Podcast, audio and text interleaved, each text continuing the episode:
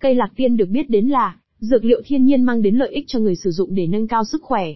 Tuy nhiên, để có thể phát huy hết tác dụng của lạc tiên, thì cần phải biết cách sử dụng và tác dụng của nó.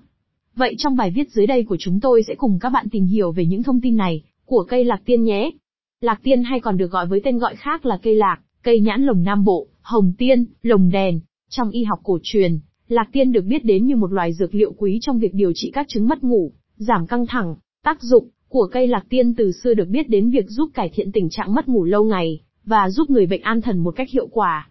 Thành phần có trong quả lạc tiên có tính bình, vị ngọt giúp thanh nhiệt, giải độc cho những người có tình trạng mụn nhọt. Trong thành phần của lạc tiên chứa rất nhiều vitamin và khoáng chất giúp mang lại những lợi ích cho sức khỏe.